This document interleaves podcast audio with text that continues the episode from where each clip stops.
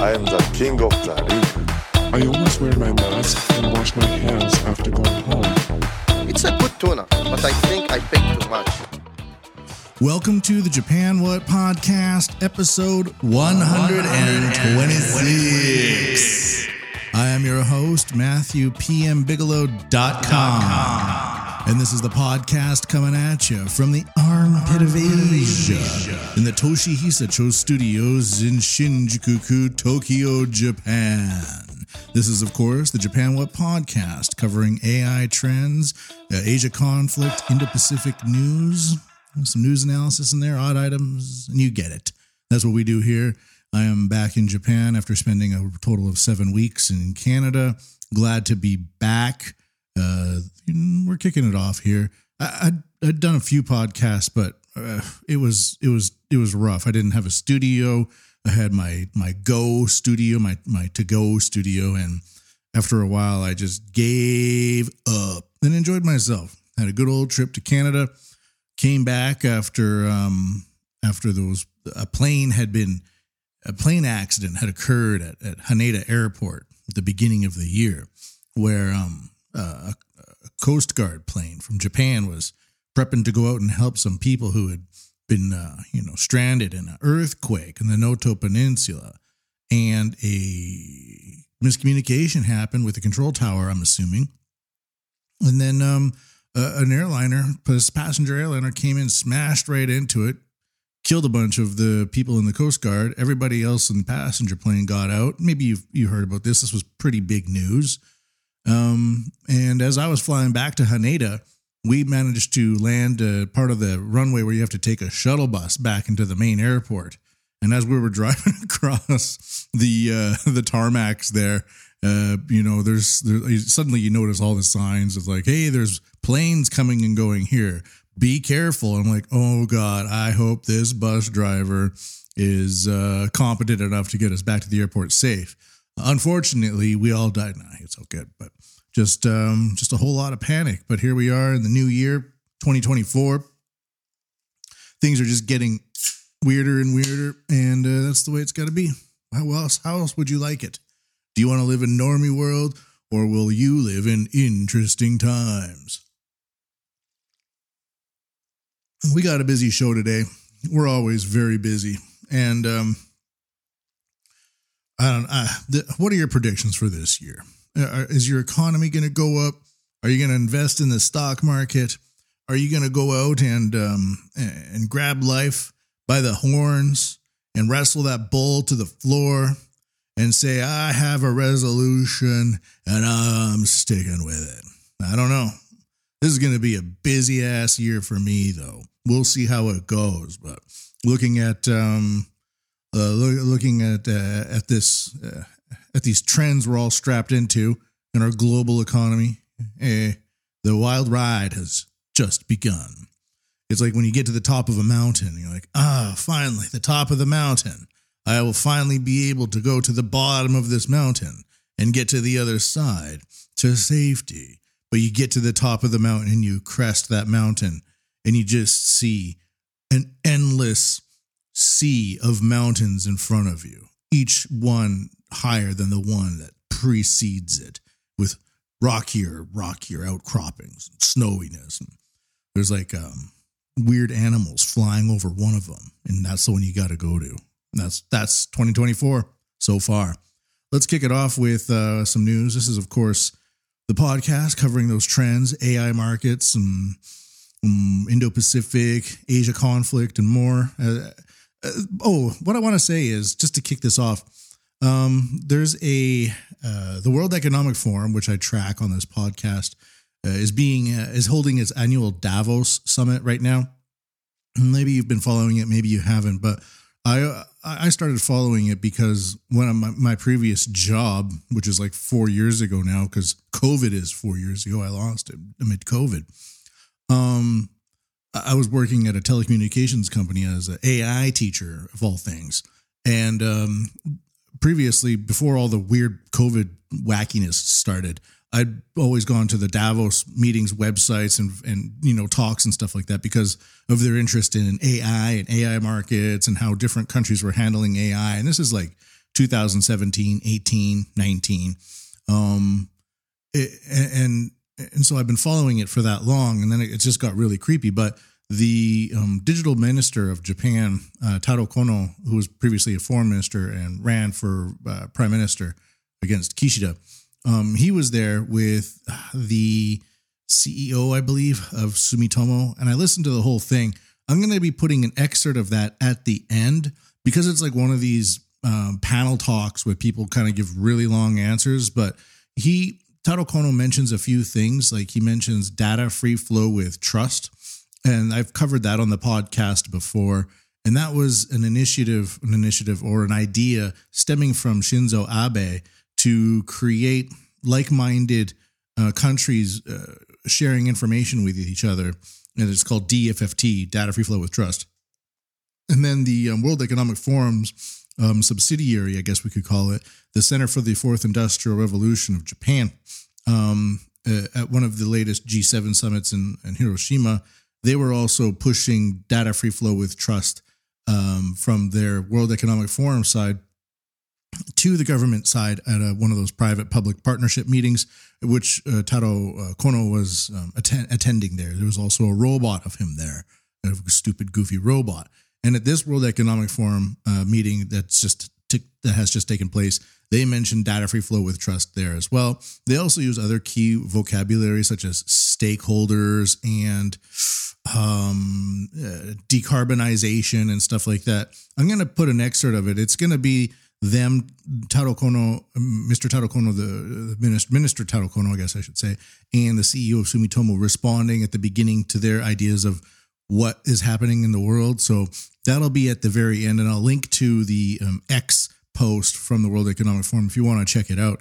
I, listened to it as I was, um, you know, mucking about the the apartment this morning, um, getting ready, and just had it on in the background. And it's not exactly the most entertaining of things, but it, it, the way that they're talking about it and using the vocabulary um, kind of makes me think that these are just a bunch of talkers, not a bunch of doers and that we're living in a world where we're at the at the behest of a bunch of wafflers and not actually a bunch of doers where they just kind of say a bunch of stuff but it never goes anywhere because it's non-tactile and i've covered this before where countries like russia china um, are actually doing stuff you can disagree with it 100% but obviously they're doing things uh, but we're always trapped with these people who like just to waffle on and on and on about these things that have very uh, complex uh, systems behind them that are very hard to implement. So you just kind of end up, they, I guess they just want all the money. And then the more complex they make it, the more money they get. And then nothing happens, but they get the money. I, I'm, I'm wondering if that's kind of the end solution here or the end result, whether it's intentional or not. But if you just got a whole bunch of money from talking about the same thing over and over and again, you might believe that you're in a position of success and that you're actually moving towards something, but maybe not. Anyways, I'm going to stop that that comment there and it, will be attached at the end of this podcast. So if this podcast initially you look at it seems a lot very long, uh, a quite substantial portion of that is just going to be um, these guys at wa- uh, waffling away at Davos. And if you're interested in Japan, the economy, these are like the digital minister and the CEO of Sumitomo. I believe it's Sumitomo. I just it's off the dome right now talking about what their visions of the future is and it, it does trickle down whether it's successful or not it does trickle down so uh, all right well let's let's kick off the podcast for real here uh, where's my stupid talk, topic list japan's biggest ham company is making tuna quote unquote tuna that contains neither ham nor fish Okay, so that's that's that's a World Economic Forum talking point right there. You can't have farms. They're talking about ecocide. Got to get rid of the cow farts, all of that. So this comes to us from Sora News 24, the hate read of the week, and I think Casey Baseel has been on this uh, podcast featured more and more, but uh, this one is doesn't get get to get as cringy as they as they typically do, and take that for what it's worth. Nippon Ham is getting ready to debut a new tuna sashimi alternative. Nippon's ham is pretty self explanatory. Nippon means Japan and ham means ham. Um, but the company holds a bunch of other things, including frozen pizza and Chinese dishes. And now Nippon Ham is getting set to enter a whole new field by selling, in quotes, tuna sashimi. Now, you might be skeptical about how much company with such a meaty history knows about making good sashimi. Actually, though, that's sort of a moot point because Nippon Ham's sashimi isn't made out of fish or ham, it's made out of plants. You either were guessing bugs or plants. Uh, seen in the video above, I'll be linking the video. It looks disgusting. It looks like um foam sashimi, like like some sort of product you'd get at the 100 yen shop and put on display and be like, that's not real sashimi. That's a foam sashimi. And everyone's okay, you have foam sashimi. Plant based sashimi is likely to be a more difficult sell, however. Sashimi is eaten raw, usually followed by a modest dip into soy sauce and wasabi, which means that the flavor and mouthfeel inherent to the fish itself are more distinctly felt than they are with a dried fish fillet. As such, Twitter reactions to Nippon Ham's plant based tuna sashimi have been mixed, with some seemingly uh, cautiously optimistic and others seeing this as a dystopian dining development. Oh, that's good writing, Casey. Dystopian dining development. Um, and it goes on from there. So if you want to see some of the uh, pictures of and the YouTube video, head on over to the official website for the Japan Wut podcast at matthewpmbigelow.com. All of the links, photos, ideas for support are right there waiting for you. And you can send us some traffic. And if you're like, this guy is a crazy conspiracy theorist, weirdo, the blah, blah, blah, blah, blah. Well, it's, it's all linked there. And my analysis doesn't get too far into the bushes these days. I mean, sometimes it can if you want to have some fun with it. But if you have a war on fun, this podcast ain't for you. Ah, life is just nuts. Let's take a look at um, Japan. Um, here's the. Uh,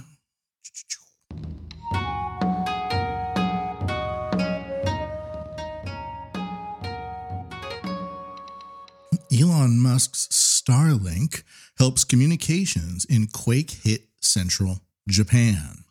Um, Japan suffered a major earthquake at the beginning of the year. Maybe you remember it, maybe you don't. I haven't covered it, but this is just uh, how I remember when the uh, Fukushima earthquake happened and all of the phone lines were down. I couldn't contact anybody my cell was down, lineups at all the um, at the public telephones. It was 2012, so there was still a lot of that back then in Japan. There still is. But um, the the key thing that I was using at the time to communicate with everybody around the world about my situation, because everybody was so freaked out after watching CNN, they're like, "Matt, you're in the middle of a nuclear holocaust earthquake. Get out!" And I could just take a picture, show them on my Facebook account, which I could access via my mobile phone um, through the network or through Wi-Fi and say, listen, it's bad, but it's not that bad. There's no turned over buildings or where I was, it was fine. Um, and so this this layering of technology helps people communicate with their families and loved ones uh, as it improves. And that's what's happening right now in Kanazawa, Japan.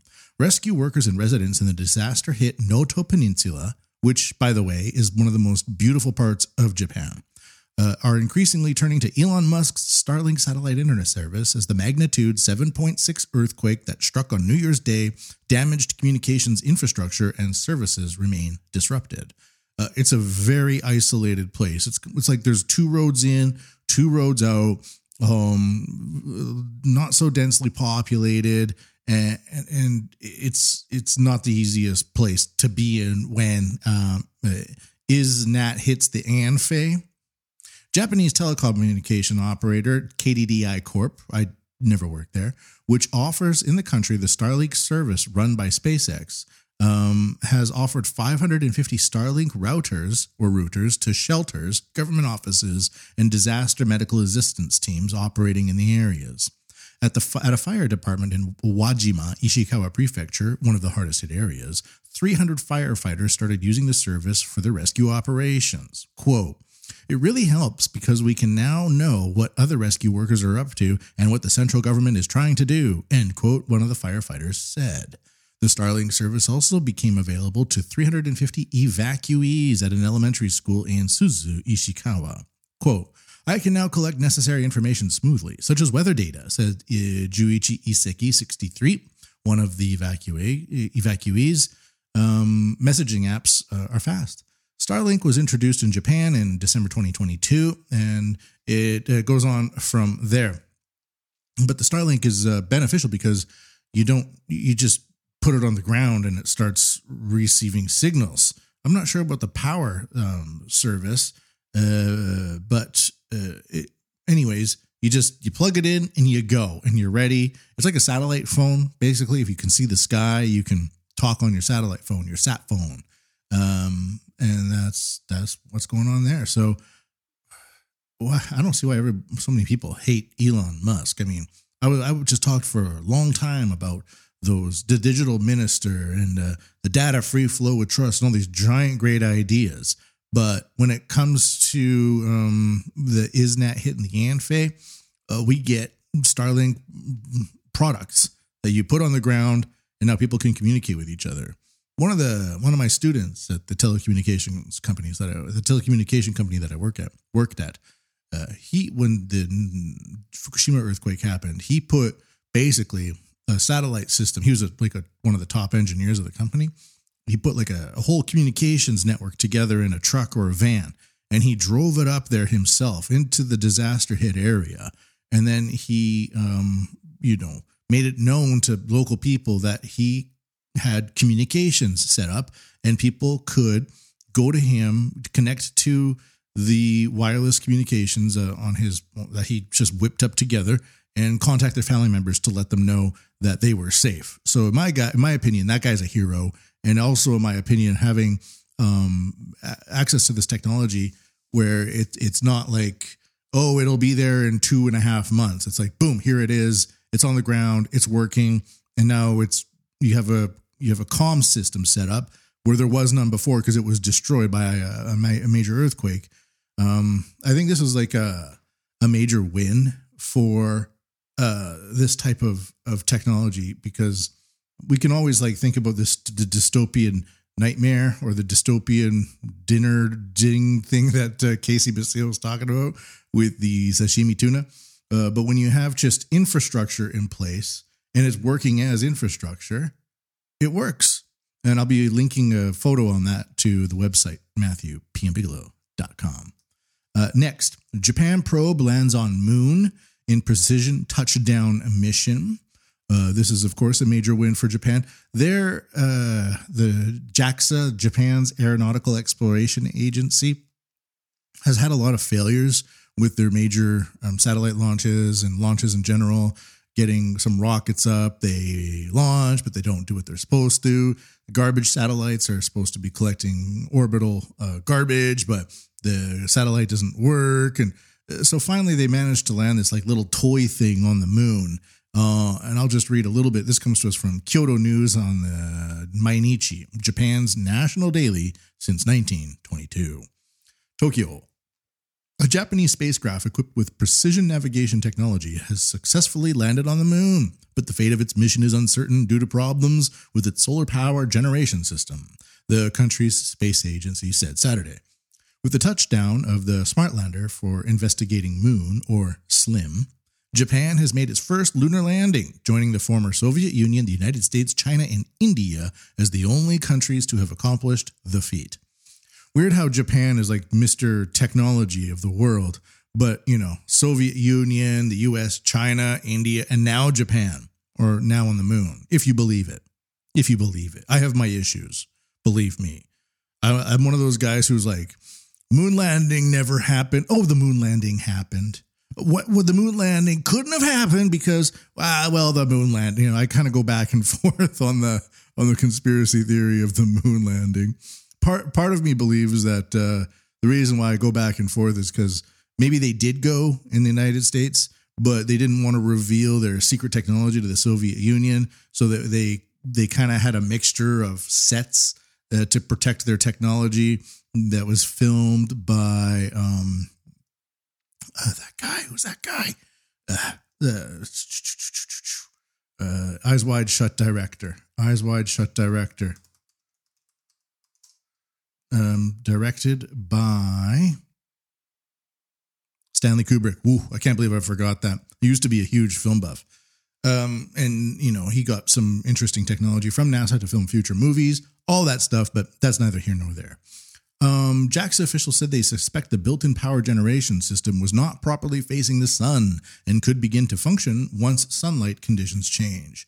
The spacecraft is designed to technology for conducting pinpoint landings on the surface of gravitational bodies with unprecedented precision of less than 100 meters from intended targets, as opposed to previous moonlanders that have an accuracy with uh, within several to around a dozen kilometers, according to JAXA. So, as um as as humans uh, begin these ideas to create moon bases, um, if you're going to add additions onto the moon base and these robots have very limited mobility, you need to have them uh, land very precisely in order to make moon bases in a timely fashion. That's that's my crazy idea. I mean, like the previous crazy idea was Stanley Kubrick. You can take that or leave it. I don't really care. But if we are building moon bases, and China is apparently building a moon base on the far side of the moon, um, if that competition is ramping up, and the mobility of these robots is quite uh, dodgy at best, having it precisely landed precisely as possible would be an incentive to um, uh, make such uh, landings uh, a major focus for people. Anyways, I'll be f- taking some photos of the lunar lander, and you can check it out on the website, matthewpmbigelow.com. Next, can't believe I forgot that. Okay. Now, this one will connect to the final uh, thing from the WEF from Mr. Taro Kono, the digital minister. And they're at the at the World Davos Summit, and they're like, "Oh, the economy in Japan is getting better. You know, you have more inflation and price for wages is going up, and you have more investment, and the stock market is doing very well. So we see Japan is turning back to a positive arc and making real effort. And they're like, yes, our economy is doing great. Well, how about this headline for you today from japantoday.com? Japan bankruptcies surge in 2023, topping 8,000. Uh, this is, of course, perhaps the war on the middle class, where you have the consolidation of major, major corporations um, operating willy nilly and the uh, mom and pop shops that got all these free loans, you know, now have to pay them back, but they never recovered because everybody left the industries or went on their merry ways to live their lives elsewhere. And now they're getting the shaft. The number of corporate bankruptcies in Japan surged in 2023, topping 8,000 for the first time in four years, as a rise in the price of materials and wage increases hurt corporate earnings, credit research said Monday.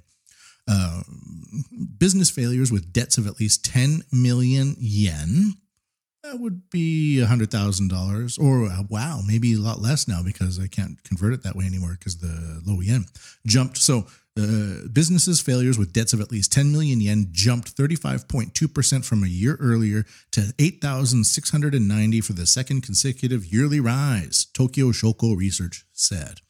Increases in labor costs due to workforce shortages, particularly in the construction industry, and surges in the prices of raw materials and energy dealt a blow to companies, some of which were already burdened by the repayment of loans provided under the government pandemic relief program. All 10 industries covered in the survey saw an increase in bankruptcies, with the service sector logging the most at 2,940 at 40 up 41.7%. The con- construction industry came in second with 1,693 up 41.8%. Total liabilities left by bankrupt companies rose 3.1% to 2.4 trillion yen, led by Panasonic Liquid Crystal Display Co., which applied for liquidation. Liquid Crystal Display applied for liquidation in September 2023 with debts of 583.6 billion yen, it said. So, um, those are some major corporations. Of course, the eateries took a big hit and they've never recovered. Uh, you know, I've talked about it before going out after the pandemic. The food industry is just not what it used to be. A lot of people left. The people that came in were maybe not that good. They're there now, and the food's worse on average. They might be kind of coming back, maybe, but uh, I don't see it with the population kind of going way down and people choosing alternative lifestyles. Uh, basically, you get uh, Vietnamese people off the boat making your ramen now, and it's probably just as good as the people making it in Canada. Not very. All right, let's jump into Japan Society oh. 5.0. The fourth industrial revolution will enable us to create a new society. Artificial intelligence will transform the big data collected through the Internet of Things into new wisdom. Society 5.0 A technology based, human centered society.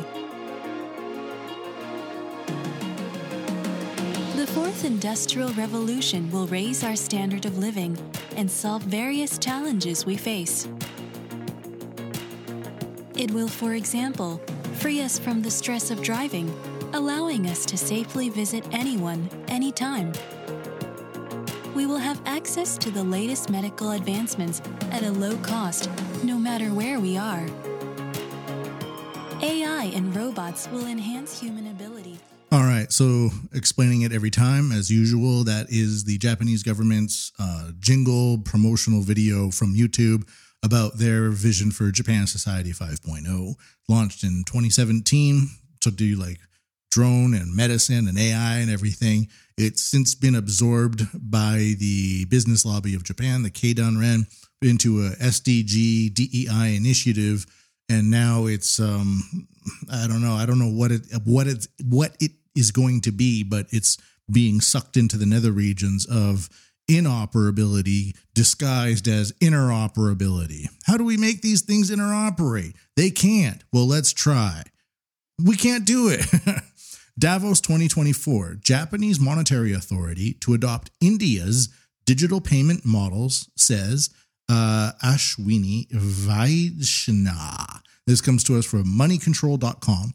The reason I'm including it is because Japan's main uh, payment app, PayPay, uses PayTM technology. PayTM technology was developed, I think, purchased by India from China, and then uh, India as well is developing a, a massive publicly uh, funded database for uh, digital payments or digital lifestyle and all that. And Japan's trying to get on it too.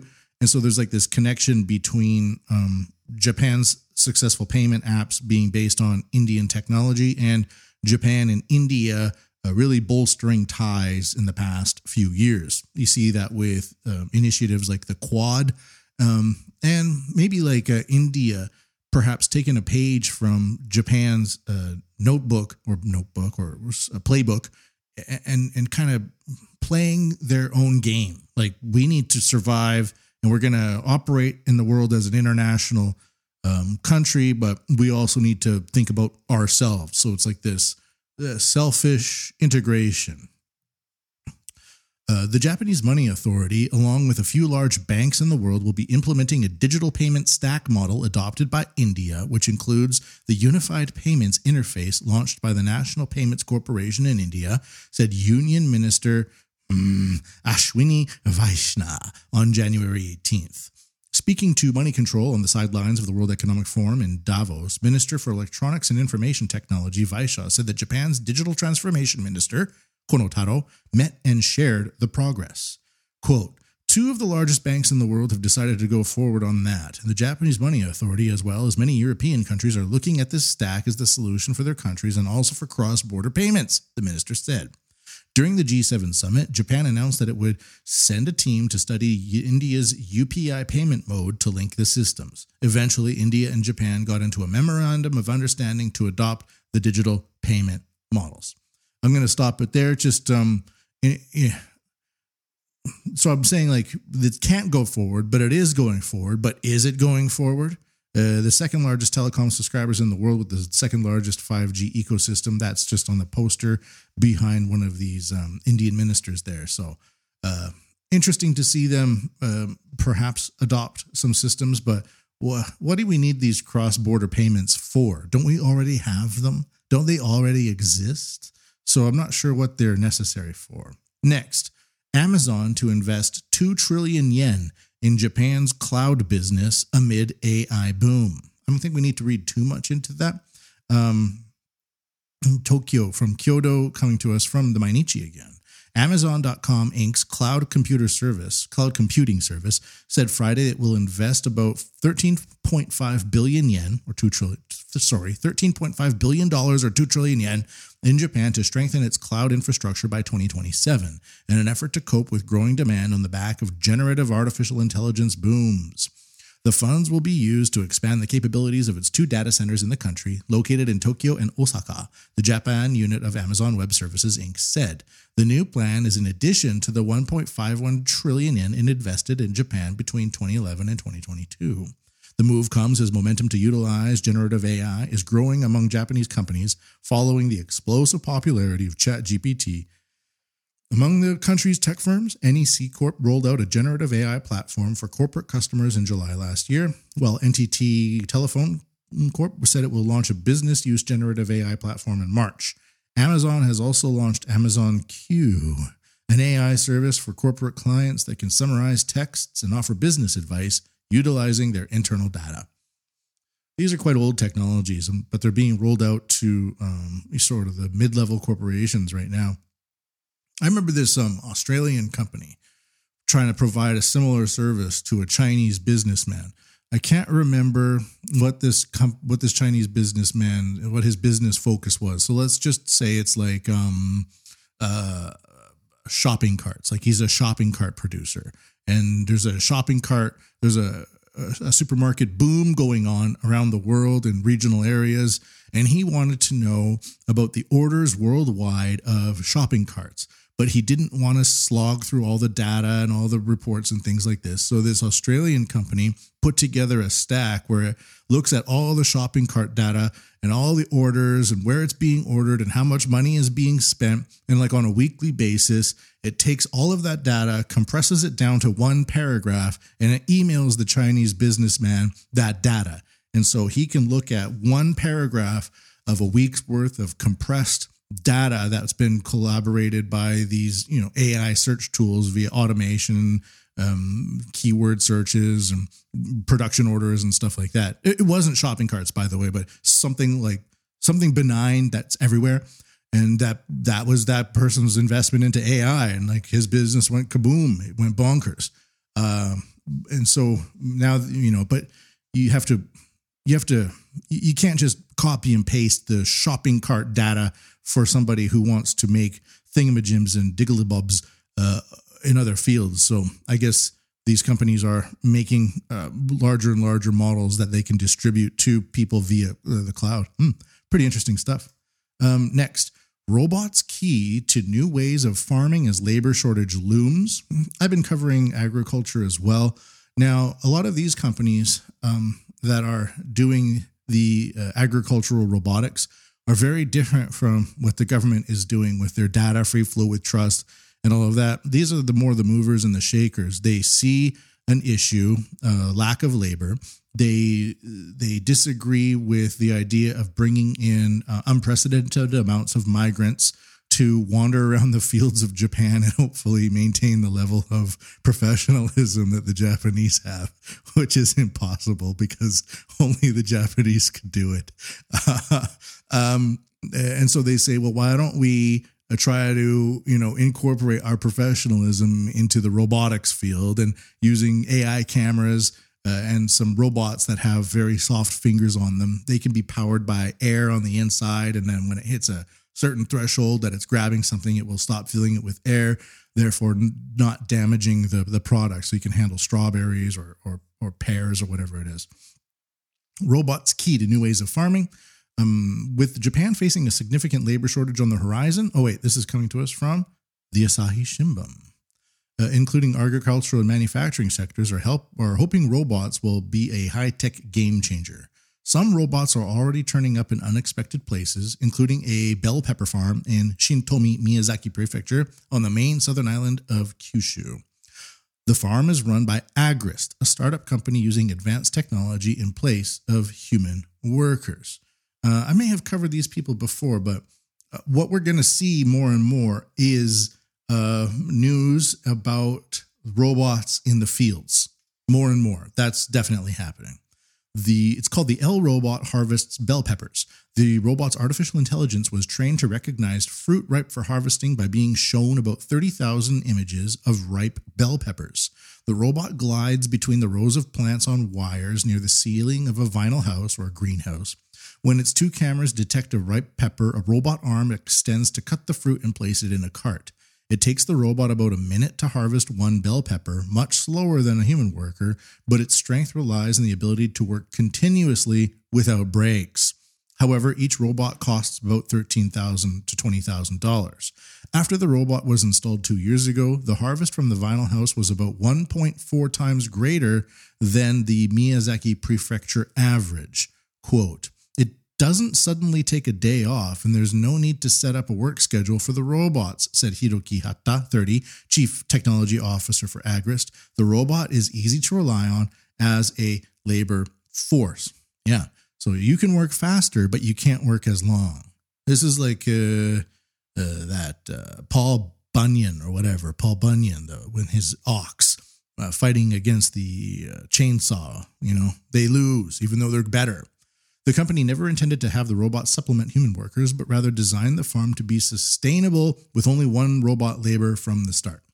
Uh, with only robot labor from the start. Agricultural faces a bleak labor shortage. According to the Farm Ministry, while there were about 1.23 million farm workers in 2022, that figure is estimated to fall to about one fourth that level in the next two decades. Uh, left as it is, Japanese agriculture will come to an end, as Hata said. People will starve if an unexpected situation, such as a war, occurred.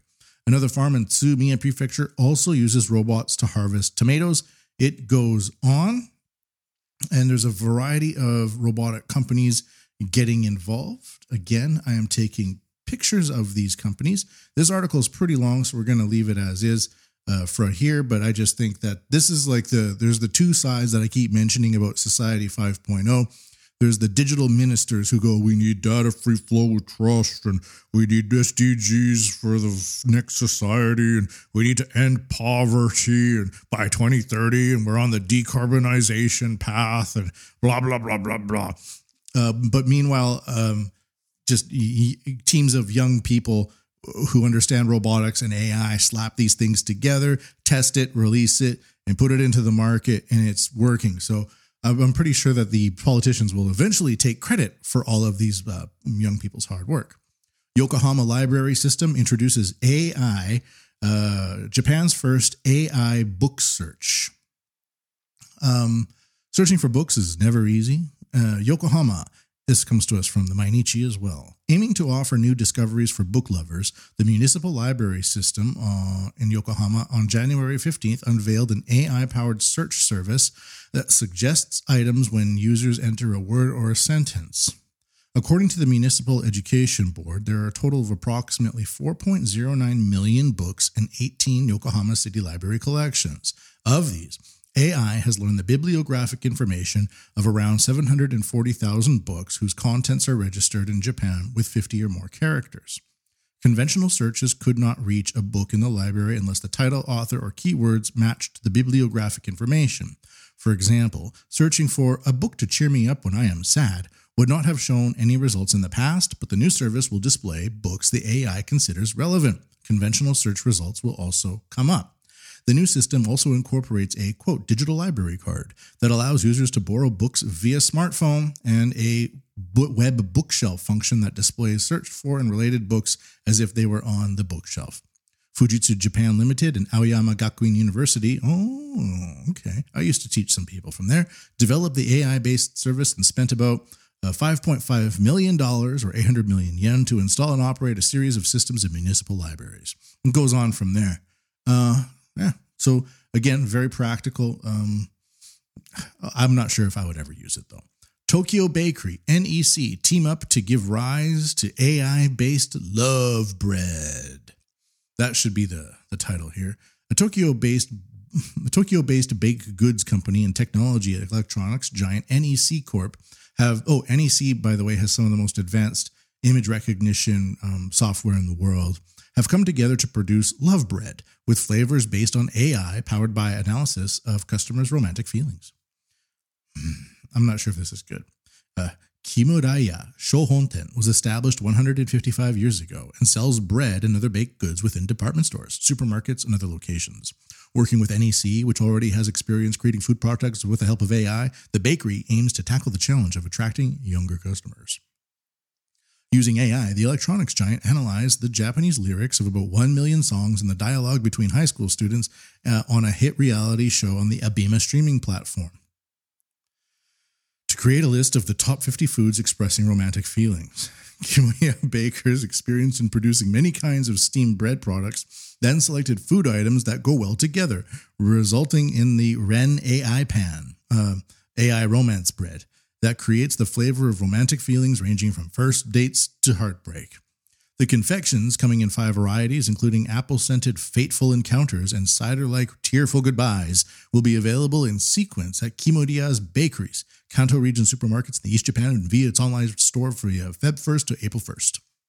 Again, that's that's that's obviously marketing gimmicky. And then finally, um, this one's actually pretty big. Um, there's I'm not sure if you know these these these solar wings that are like 100 feet wide. They fly around in the stratosphere, and the idea is they can beam telecommunication like data down to on a footprint on the Earth, and it's like this, just like these giant robots in the stratosphere beaming internet down to Earth. That's called HAPS, High Altitude Platform Service, I think it's called. Additionally, bought by uh, Facebook, and then Google bought it. But then the company I was working for, SoftBank, purchased the technology.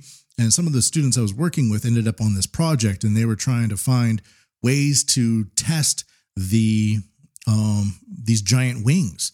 And I don't think I'm going to be stepping on anyone's toes here, but you know, how do you get these things in the air was a giant problem that they had because they're not an airport, they're a telecommunications company. So suddenly these engineers now have to phone airports and be like, can we use your runway to launch giant wings into the sky? You know, and like, how do we, they come to me like, how do we negotiate this? I'm like, I don't know. Come on. I don't know how to negotiate giant wings in the sky with airports. Give me a break. But I tried my best. I tried my best. Uh, an international agreement has been reached on new frequency bands proposed by Japan for use in high altitude platform stations. Um, an emerging, an emerging technology that aims to provide expanded mobile coverage to areas lacking connectivity. The technology, also known as HAPS, refers to systems where unmanned aircraft flying in the stratosphere can be operated like uh, telecom base stations. The identification of new spectrum resources is expected to provide tailwinds for Japanese companies involved in the development of HAPS, with the updated regulations to come into effect from 2025. Yeah, that's not going to make the um, upper management at SoftBank happy. They were, I think they wanted it a lot earlier. Base stations operating in the stratosphere can emit radio waves from an altitude of around 20 kilometers, enabling HAPS to provide greater telecommunications connectivity and coverage from ground based stations. Um, uh, let's just see where it goes. Do, do, do, do.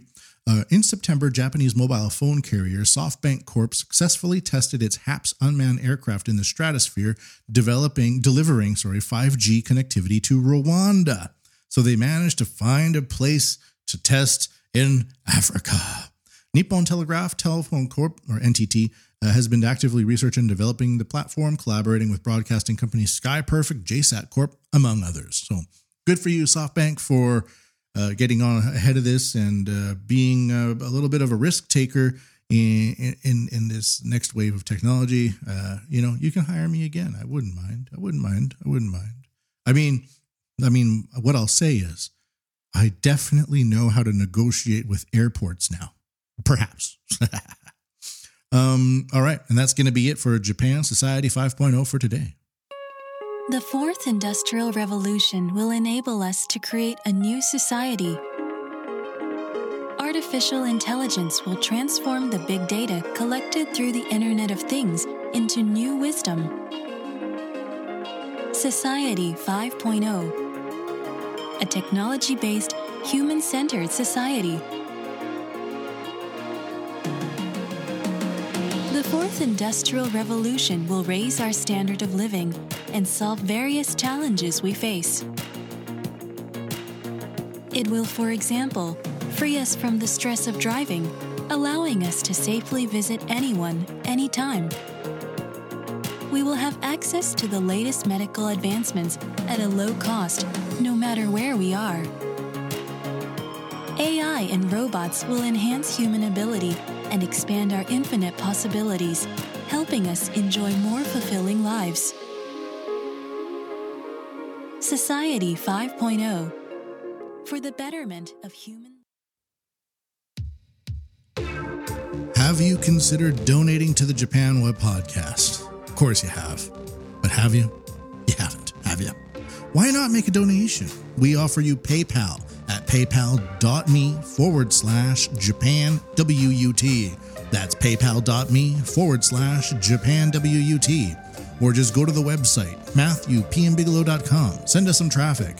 Or subscribe on your podcast apps. That really helps too. Uh, we are also part of the Podcasting 2.0 infrastructure. What that is, it's a bevy of new apps that use open source protocols that are censor proof. With the consolidation of the podcasting world into giant tech companies like Spotify, YouTube, Google, they can willy nilly choose and eliminate any podcast they want. But nary is the day that that can happen with Podcasting 2.0 because the protocols take care of the distribution, meaning that you don't have weird managers that get promoted into positions to tell other people what to believe and what to think by removing ideas from the podcasting pod, podcatosphere.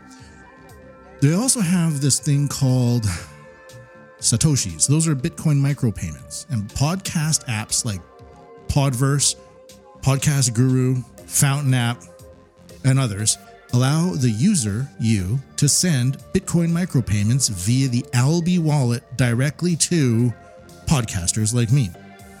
It's very easy. You just set up your wallet, get some Satoshis going, and send them their way. What this does is that it creates a record of um, engagement and it creates a record of support for the podcasters of the world without having to rely on the likes of Google, which shut down their podcasting um, services recently, and all of that stuff. So check it out. I use Podverse. You can use whatever app you like, or just go to MatthewPMBigelow.com, send us some traffic, or send a donation via PayPal at paypal.me forward slash Japan WUT.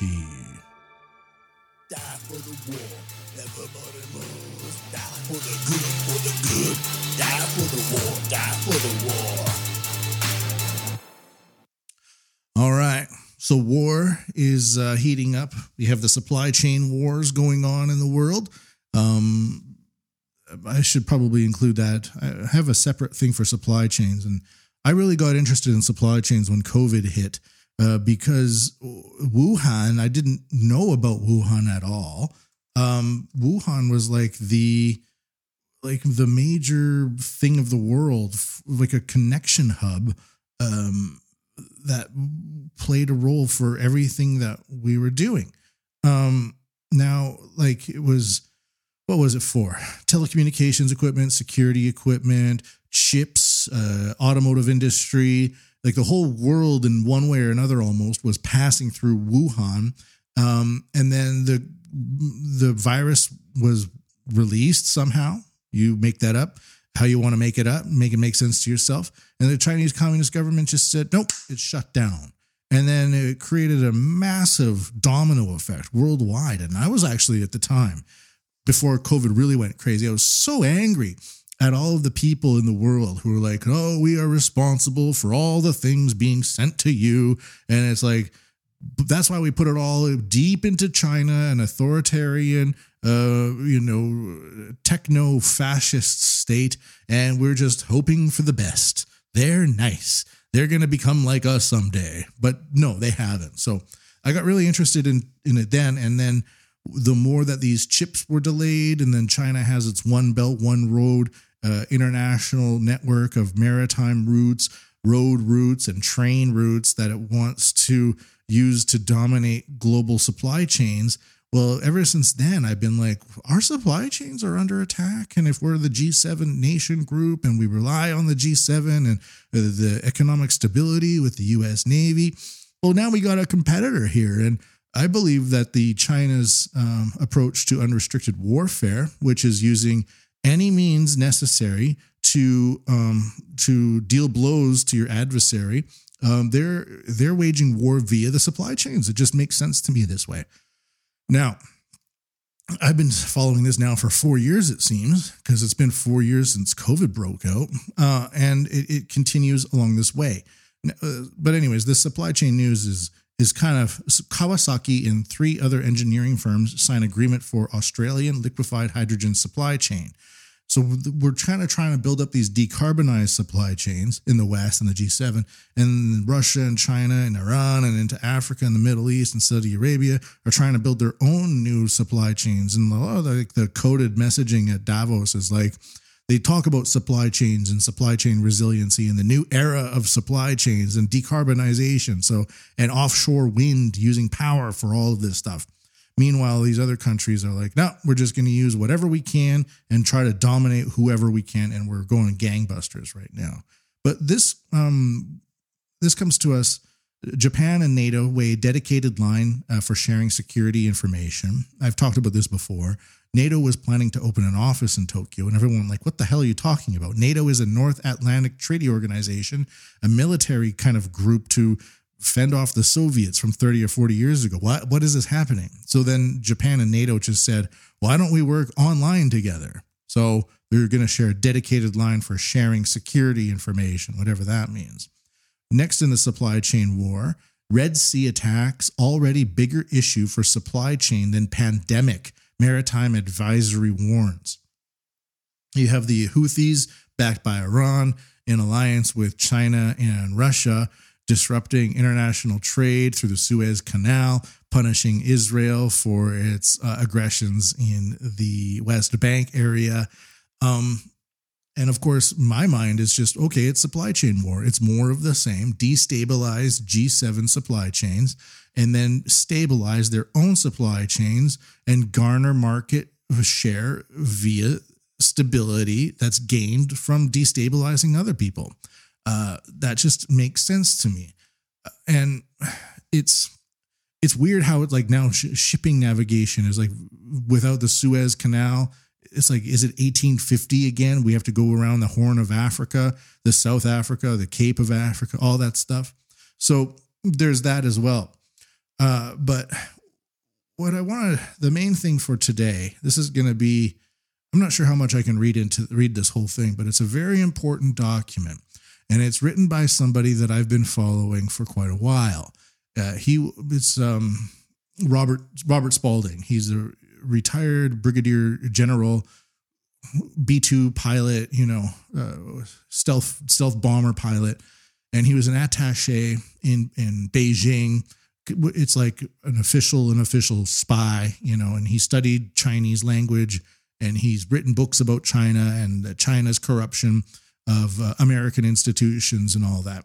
And he tried to convince a lot of the American elites in the White House and whatever to take China more seriously as a threat. And he was kind of ousted. And, and, now he works in, um, in another aspect, trying to um, warn people. But one of his warnings um, fell on my ears very seriously when I was teaching the AI class at the telecommunications company.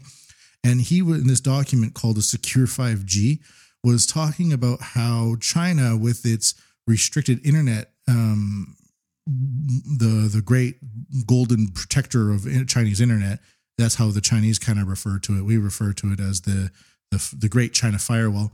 They're able to basically suck in the world's data through Hong Kong and then use that data along with their own data that doesn't get shared with anybody to create vast amounts of AI technical solutions and that doesn't get shared with anybody else. And then China is using those to create a massive surveillance state. And it's leaps very much leap years ahead of what's going on in the rest of the world. And now China's at the point of expanding it. And he was talking about in this um, document called Secure 5G AI warfare and, and, and AI information warfare. And I spread that document around to some of the people at the, the SoftBank company and and it, I'm not sure if it was taken seriously or not, but a few weeks later, um, this was like big news at the time. Huawei was kicked out of of Japan. They they had to leave, and one of the um, uh, sort of an quote unquote important person there was like talking to me. He's like, "Yeah, I hope all of those uh, Huawei engineers go work for another company and don't come to us." So I'm not saying that I was like this major hero and I'm like this guy who saved the internet in Japan, but when this guy is talking, I take it seriously and I think it's information that's worth sharing.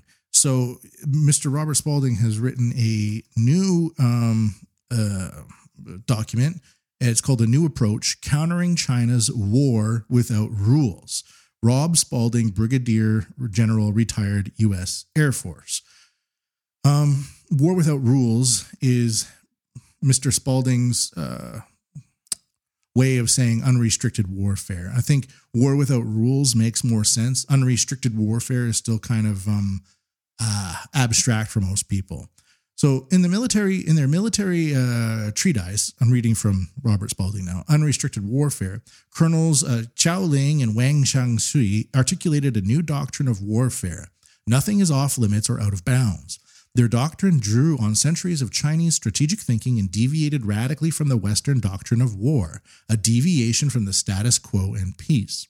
Western democracies have not yet developed an effective counter to the Chinese Communist Party's approach. To do so, there are three concepts the West must embrace to advance a counter doctrine that both embodies Western principles and effectively opposes what unrestricted warfare represents.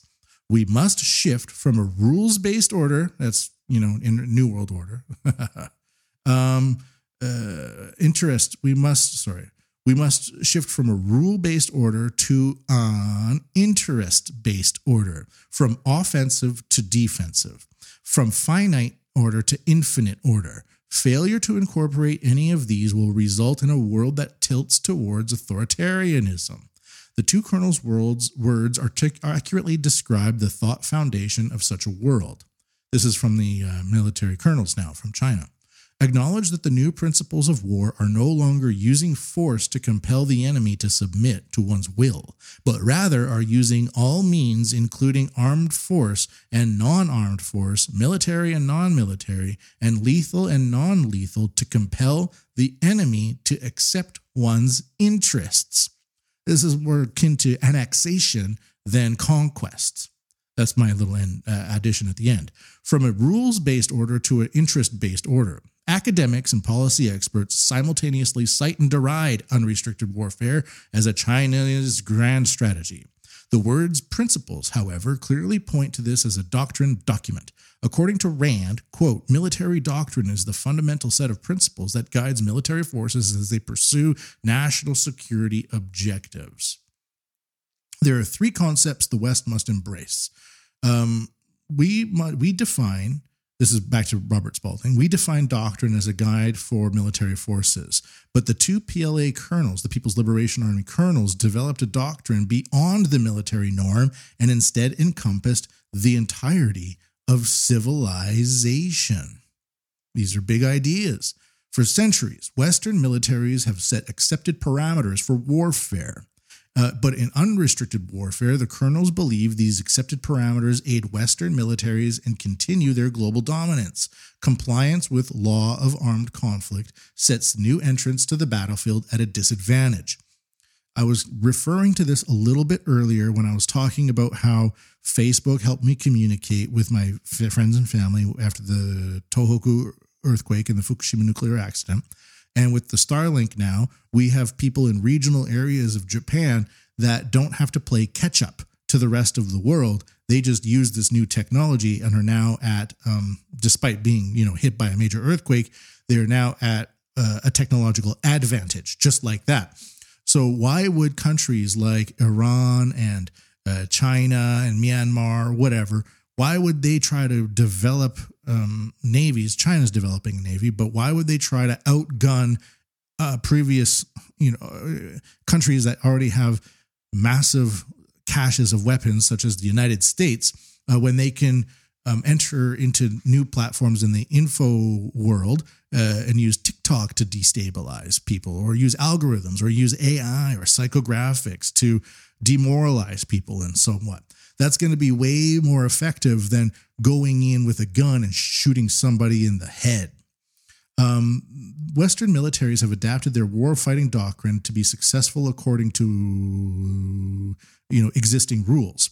Um, and the colonels might have viewed the contemporary battlefield along the lines of the famous test in Star Trek, the Kobayashi Maru, said to be unwinnable. Um, you know, what do you do if if if an alien is coming at you and is about to stab you in the face or shoot you?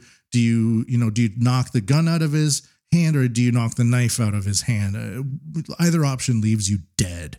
Um, that's the Kobayashi Maru.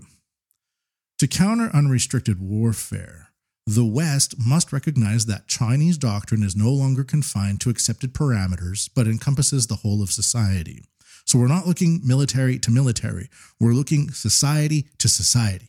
Where one this is me now where one society is attempting to weaponize the entirety of its society and leverage it against other societies that still think that their guys with guns are going to be the line of defense when really it's the teenagers with the TikTok apps that are now at the front lines of the info war this more closely reflects politics, economics, finance, and the media. This also resembles Mao's conception of the protracted People's War, in which political indoctrination and the support of the people become the, became the paramount objective versus military prowess.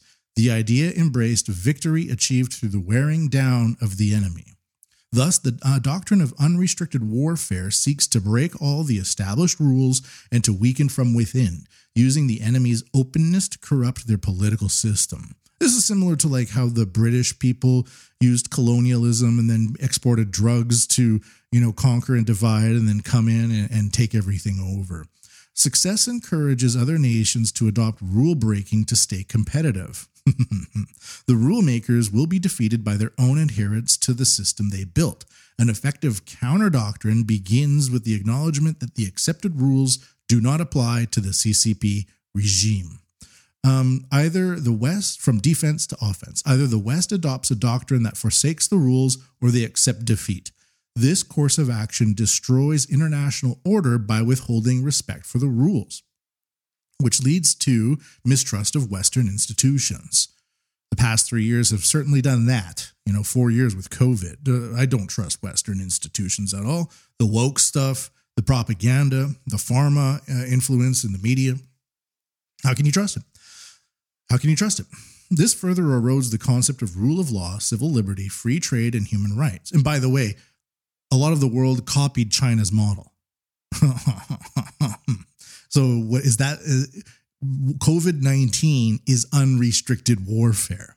Look what it's done to our societies in the West. Or G7. These are the goals of the CCP and must be avoided so we don't become like them. Therefore, we must defend international order by preserving adherence to the rules of the road. We accomplish this by excluding those regimes who denounce and defile the rules.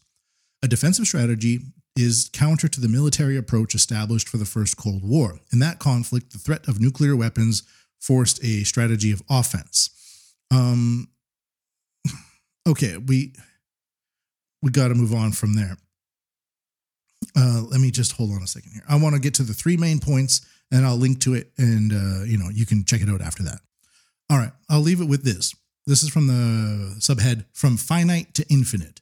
The West measures war by beginnings and endings, the latter of which defines clear winners and losers. The Western phasing concept of war warfare envisions a conflict that happens in stages. Phase 0, shape. Phase 1, deter. Phase 2, seize initiative. Phase 3, dominate. Phase 4, stabilize. And finally, Phase 5, enable civil authority. A geopolitical issue interrupts peacetime, and leaders contemplate military force as a solution to the problem. Diplomacy or economic sanctions attempts fail. The nation then decides that the issue is so vital that force is required to coerce the other party to acquiesce. I, you know, in my mind, I'm thinking like, what?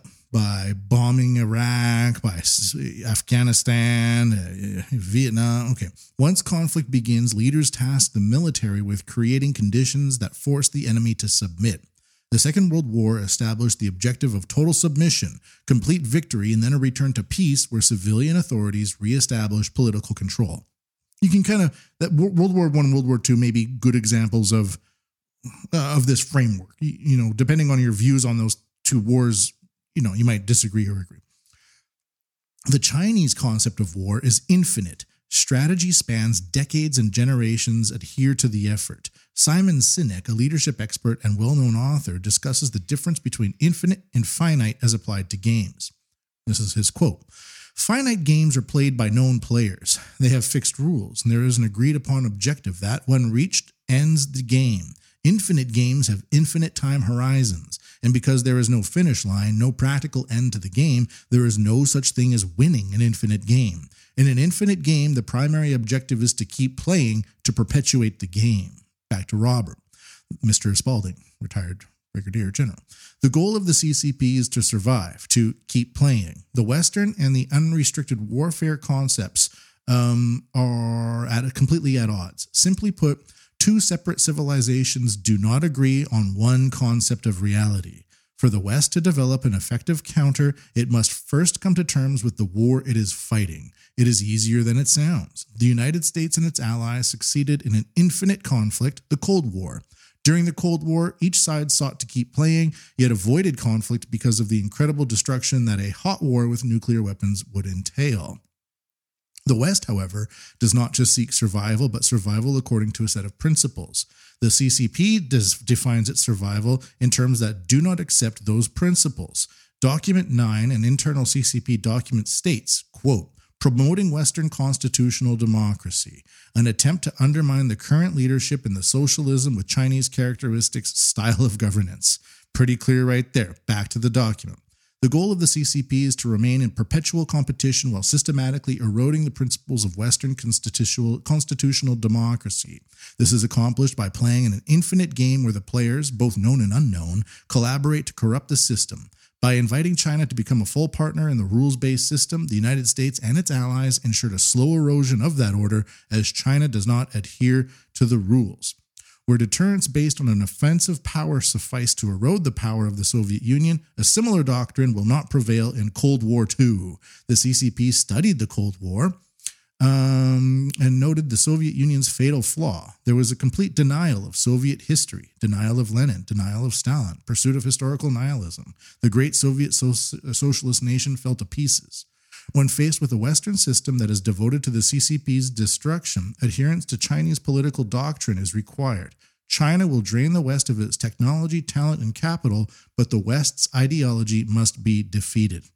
An effective counter-doctrine recognizes the CCP's goals and seeks to isolate its influence from those institutions which are tasked with upholding the principles of the rule based order. An applicable example of potential doctrine enforcement denies China a seat on the UN Human Rights Council. China does not believe in the Western conception of human rights, therefore, it should not be given a seat on the council. Then it goes on from there. So, more of like denial just deny, deny, deny. Get it out. Get it out. So the I didn't read the whole thing. I thought that was a very interesting document. I like his writing. It's very clear, it's very concise, and it's very in line with a lot of military report style writing where you kind of know what the person's talking about and you agree and disagree with it, but it's clear what you're agreeing and disagreeing with as you read it. So that'll be linked up at matthewpmbigelow.com. And um, you know, as as we roll into this year, um, these issues are are going to be prominent. They're not going away, so you may as well know about them if you care about your future. And uh, and you know, if you start talking about it, may, maybe it will sound less wacky in the long term and, and become a little bit more um, crystallized in the short term. So that's the war segment for today. Whoa, whoa, whoa, whoa, whoa, whoa. Die for the war. Everybody must Die for the good, for the good. Die for the war. Die for the war. All right. I'm going to leave you here. Um, I'm going to be playing that excerpt from the World Economic Forum meet between uh, Mr. Taro Kono, the digital minister of Japan, He's meeting with the Council of Foreign Relations at the Davos Summit with the head of like one of Japan's largest corporations.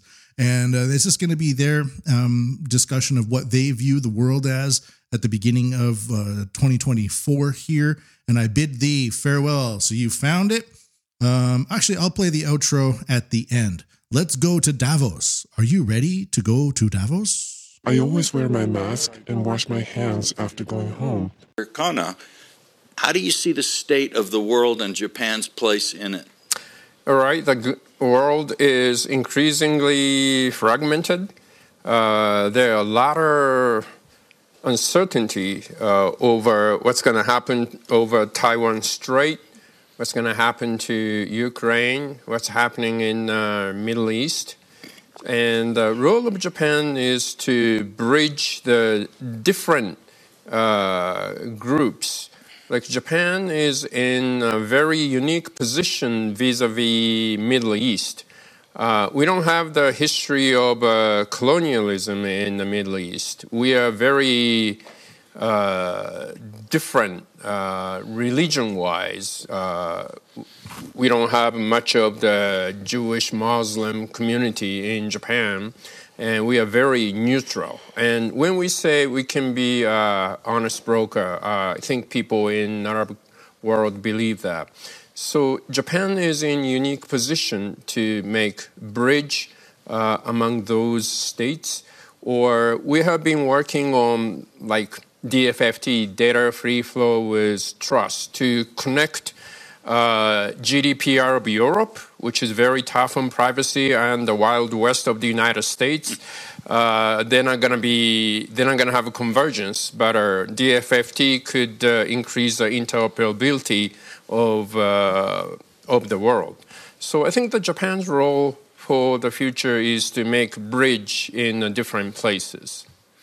Yeah, with the economy accelerating movements toward uh, friendshoring and supply chain resilience, that I think is, is, is, has big implications for Japan and its role. How do you see Japan uh, being involved in these trends? Well, um, sometime some years ago when we invited china to wto we thought china has a different political system but if they become a good team player everyone will get benefit unfortunately it didn't work it out that way so president obama talked to prime minister abe let's make a new decision making body for indo-pacific and that was supposed to be tpp so we pay some political cost in japan but we decided, the Prime Minister Abe took initiative to join TPP. And as we signed the TPP, unfortunately, President Trump left. So we want U.S. to uh, come back and uh, create TPP what is supposed to be. And uh, so that'll be our first step. And uh, I guess Mr. Froman could uh, work on it in Washington. So um, hopefully, uh, after COVID, the Japan's economy is changing. Now we say goodbye to zero interest rate. It's ticking up, uh, wages going up. So if Japan could regain the economic power, I think we have a role to play. Okay. Uh, Mr. Hyodo. Yes, sir. Uh, we've had a, the government view, or a Yes. government's view. Um, uh, how do you see the state of the world from the Sumitomo perspective? Well, yes. Let me try to put my answer to your question this way. L- looking at the, the, the longer uh, period of time, a little bit, I think uh, definitely this time, uh, now, world itself is a t- turning point. Then my career in the company uh, for 40 years in the past has created a long-term relationship in the region. Of course, under the, uh, the foreign policy set by our government and also uh, partner countries. Then during this period, uh, Asia achieved tremendous, tremendous, fantastic growth. And our relationship has changed from donor country to recipient country, but now the partnerships among those Asian uh, community. Then during this period, private sector in Japan have extended our efforts to create the trust and the long-term relationship, having a value chain uh, scattered into this uh, whole region, and to create the growing together concept. I think we are in good shape having this uh, long term relationship at this moment. Then now it is our task further to enhance this relationship so as to meet the global demand and consensus reached in the previous uh, COP28. I think there are many things we can do together. So that's what uh, I look at the situation now. Mm-hmm. When I think of the consequences of friendshoring and other changes that we're seeing, Yeah. it would seem to suggest an intensification of the relationship of Japanese business with uh, many of your uh, partner countries in the region. Is that? Yeah, in a sense, yes. But uh, on the other hand, I think we have to be creative enough to redesign the whole uh, value chain of the industries in the region so as to make each value chain competitive enough and suitable for the new era where we have carbon neutral uh, issue needs to be solved. So we need to be very creative. For this, collaboration is the key. I think we have the foundation built up during the last uh, uh, history of the relationship. I think this is very, very fundamentally important and strong uh, basis platform we have. Yes, so it's long term business to business and people to people relationships that you see as the key. That's- Thank you, that's very helpful. Um, Ms. Deschamps, uh, how do you see the world? You're, you don't represent a Japanese company or the Japanese government, but you're very active, Rio Tinto, in the region where Japan is a major player. How do you see the state of the world? Absolutely, and, and, and I think the view is, is for, from, for Rio Tinto, we've been working in partnership with Japan and Japanese companies for 100 years. Um, so initially a European company, then we globalized and went uh, uh, more, much more global. But actually, the partnerships with Japan's and Japanese companies have been in all the, the, the supply chain. So from selling, from investing, uh, having investors, uh, Japanese investors, for having now a lot of partnerships in decarbonization uh, with customers. So there's a long history. So the view of the world is formed through that lens of this long history, long-term uh, view. Uh, on our side, the, the view of the world is very much that we're living in a, in a very fragmented world and in the world of uh, metals and, and, and minerals. And, uh, and this fragmented world is, is actually, um, we're, we're very sensitive to it in all the countries where we operate. Um, we see the demand for uh, materials and, and minerals increasing uh, dramatically. Um, because of the energy transitions and, and what we need to do for the mm. energy mm. transition. Mm. And at the same time, when we look at it, the markets are very fragmented. So the, the, where the commodities are, where the, the the, the mining in the, uh, is in, in different countries from where uh, the processing is today, very different to where the manufacturing is today, and where the consumers are, so the end uh, customer are. right. So we're having to adapt to this new reality of that fragmentation in that chain. Um, and we see that this is the, the, the way and the, the place where the partnerships and the corporations with governments, private to public, is essential as well to navigate this new reality. So we see that based on this long uh, history of 100 years of working with Japan and Japanese companies, we can actually build on that trust, work on the long-term uh, resilience of uh, supply chain and, and, and looking at the world through that, through that lens. I suppose some people would look at Rio Tinto and say information is less important to a metals and raw materials uh, company, but I would imagine that the fragmentation of the global digital landscape and information landscape is a problem. Do you find the work that Japan is doing to try to free up the flow of information is that an important thing for your business? That's absolutely critical for our business as well. So if we look at it from the lens of what we're trying to do from an ESG and the climate change, the decarbonization of the world, the data and the digitalization is, is playing a key role uh, in that space, uh, all the way through uh, uh, working with governments and creating these uh, these strong relationships with the government. So that work is essential, and we're it you know data uh, builds also. Um, transparency uh, and goes into the trust as well. So I think we can really see the links there and, uh, and the work that is being done in Japan in that space is, is very, very strong. Thanks. Well, Michael, you're uh, you sit at a very interesting spot because the Council on Foreign Relations uh, is a kind of an inter. All right, we're going to leave it there. Uh, the link to that, if you're interested, will be up at matthewpmbigelow.com. Take her easy, everybody. Till next time, you found it.